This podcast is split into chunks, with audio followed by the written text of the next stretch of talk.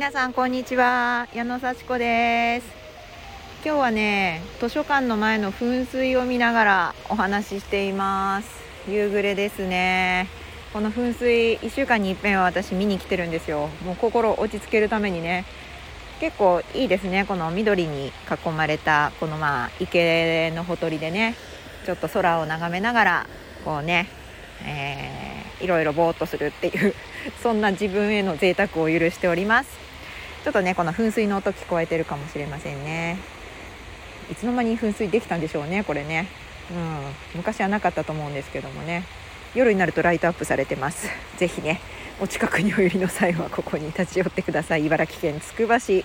駅から歩いて5分ぐらいのところに、えー、中央公園。そしてそのね、えー、公園の横には図書館がございますのでね。図書館ついでにここに来るっていうのはなかなかいいですよ。はい。今日はねえっ、ー、と私と懸垂というお話をしたいと思います。ありがとうございます。懸垂。えー、最近ねあの毎日懸垂チャレンジをやっております。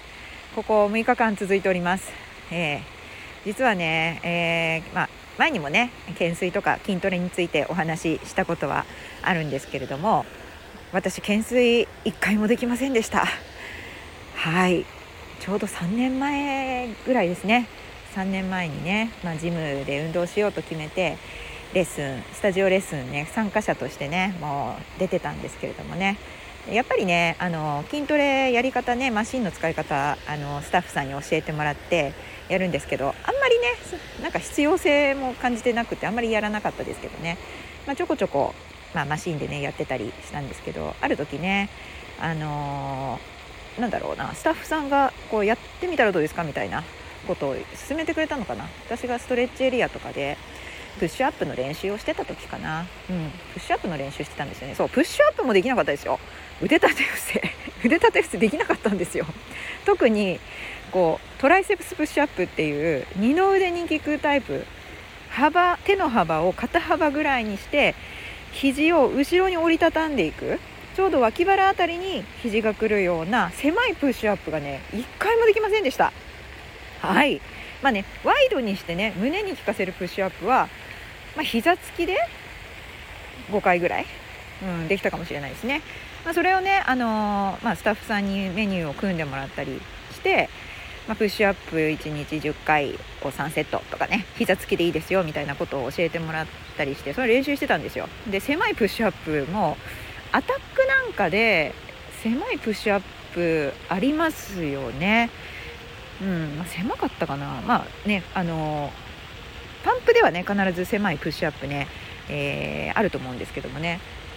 そうね 一回もできない。なぜかというと肘を下ろしていくとそのまま胸が床にペタッとついてしまってこう自分で押し返せないっていうね体を支えられないぐらいでしたよ。ペタってもうゆっくり下ろしていくとペタッ お腹がペタッとついて胸ももうこれ以上支えられない腕がね。だからこうプッシュができなかったですよね。特に狭いとね。だから腕の力が全くなかったんでしょうね。うん。でねまあまああの膝ついてでもいいしプッシュアップバーっていうのをねこう使うとね結構いいですよって教えてもらって。まあ別にそんなバー使ったからってすぐできるようにならないですけど。まず壁に手をついて斜めになってやってみたらどうですかっていうの言われてうわー壁かみたいな。そういうところからでした。でもね私あの素直だから結構やるやれって言われたらやってああなるほどねこうするとまあまあできるよねみたいな感じで。それでまああの最後のね、えー、まあ、レッスン終わった後に少しストレッチして帰るみたいなそういうところそういう時にプッシュアップやってましたね。そしたらまたねスタッフさんがねあのディップスバーってありますよ。ディップス。平行棒みたいなやつ。あれいいですよって言われてやってみますかって言われたんであやりますって言ってついてってその平行棒にね手をついてねその平行棒をよいしょって自分の手で支えるわけですよ。平行棒によいしょって乗るんですね。そして肘をやっぱり後ろにこう曲げていくんですよね。ぎゅーっと曲げて体を落としていってこうグッと力を入れて自分のこう体を持ち上げると。これがね、まあ、ディップスっていう動きでねこれもまあ二の腕に効かせたりえー、角度によっては胸に効かせたりすることができるんですけどね。広い場所と狭い場所とあって棒がね平行ではなくてちょっと広がりを持ったねあの棒なんですよね バーが。そういうのがジムにあってそれどっちもできないですよ。どっちもできなかったですよ。あの広くても 狭くても。あのだんだん体を落としていったらそのまま足がつくみたいなね降りてしまうみたいな感じでうわ何これ自分の体支えられないじゃんっていうのがねまず一つの驚きというかはダメだそのね。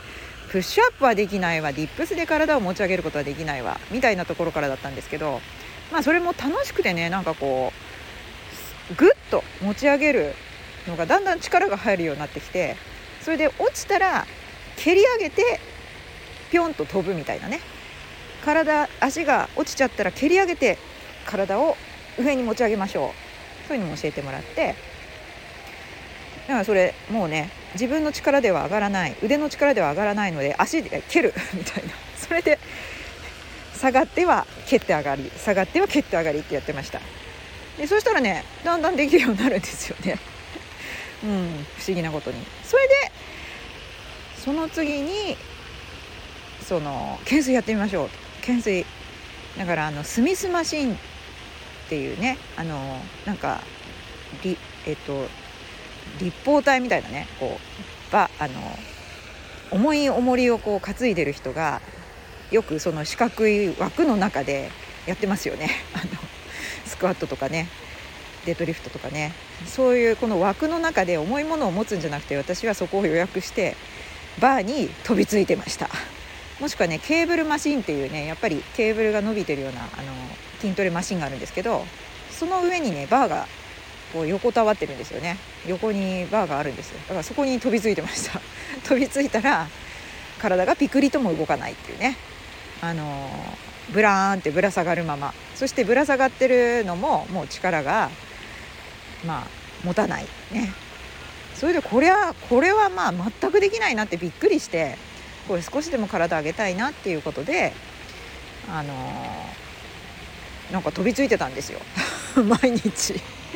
毎日飛びついてたんですよ。それで足をねこう空気を蹴ってみたりね飛びついた勢いで体をこう腕をも曲げてみるような感じでねなんかめっちゃ無様ですけどもね。毎日飛びついてました。あの毎日レッスン行ってたので。そしたらね少しずつ体が上がるようになってきたんですよね。不思議なもんですね。はい。というのを思い出してね私それで結局10回ぐらいはねこうワイドでできるようになったんですね。こう背中を使うっていうのも教えてもらってね。背中の力でギュッと上がるんだよ。背中だよ。背中に効かすんだよって。言ってまあちょね二の腕とかねあのー、まあ力こぶにも効きますけどもね。そんな感じで結構できるようになったんですけどまたね今度はインストラクターになろうって決めて インストラクターの練習、まあ、レッスンの練習をねあのしていたらなかなかそういうこう筋トレの時間が取れなくなってやっぱ疲れちゃうんでねあもちろんね懸垂以外にもデッドリフトやったりなんだろうあのベンチプレスやったりそういうのを総合的にやって筋肉をつけていったんですよ。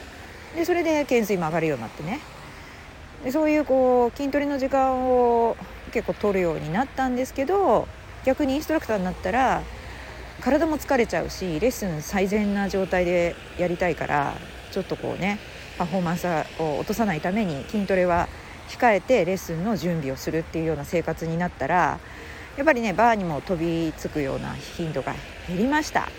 でたまに飛びつくともう腕が震えちゃってブルブルブルブルってなって あの上がるんだけど前みたいにひょいひょいひょいひょいって上がらなくなったななんていうのを感じながら、まあ、たまにね写真撮ってあの動画を撮ってねあのインスタグラムにアップしたりしてねちょっと自己顕示欲の塊になって見てもらって嬉しいからねそういう風にやってたんですよね。でやっぱりねあのここ最近ちょっとなんか楽しいことしたいなと自分がね何が好きだったかなっていうのを思い出してそうだ私懸垂大好きだったんだと思 い出してねやってみようって思い立ったらやっぱあまりできなくなってましたね。3回がやっと疲れてる時だともう2回ぐらいしか上がらなくてまあこんなもんかみたいな。うん。でも結構ね、あのー、飛びついてるとできるようになるのかな。前もそうだったしなと思ってまたねここからどんどん上げていこうみたいな。そんな感じであのー、継続してます。6日ですけど。6日間。はい。ねあのレッスンがある日はレッスンの終わり。筋トレをした日は筋トレの終わりにねあの結構疲れてる状態ですけど、まあ、背中のトレーニングと懸垂活動をね兼ねてやってます。やっぱ楽しいですね。あと、まあ、ちょっとね本当にインスタのストーリーに上げたりしてみんなから「いいね」もらうのが嬉しいっていうのとなんかやっぱりこう継続するっていうことのね楽しさっていうのもねありますしね。あまりやりすぎて肩痛めないようにしないといけないんですけどあのそんな感じで淡々と。あとねレッスンもありますけどもトレーニングは1日もう45分でも1日1時間弱でもいいからちょっとでもやろうと思ってほんのちょっとほんのちょっとやればいいからそして最後バーに飛びつこうみたいな感じでほんのちょっとだけって思って今日も朝行きました。はい。そんな感じでね朝とか昼とかそういう時間をうまく使って継続していきたいと思います。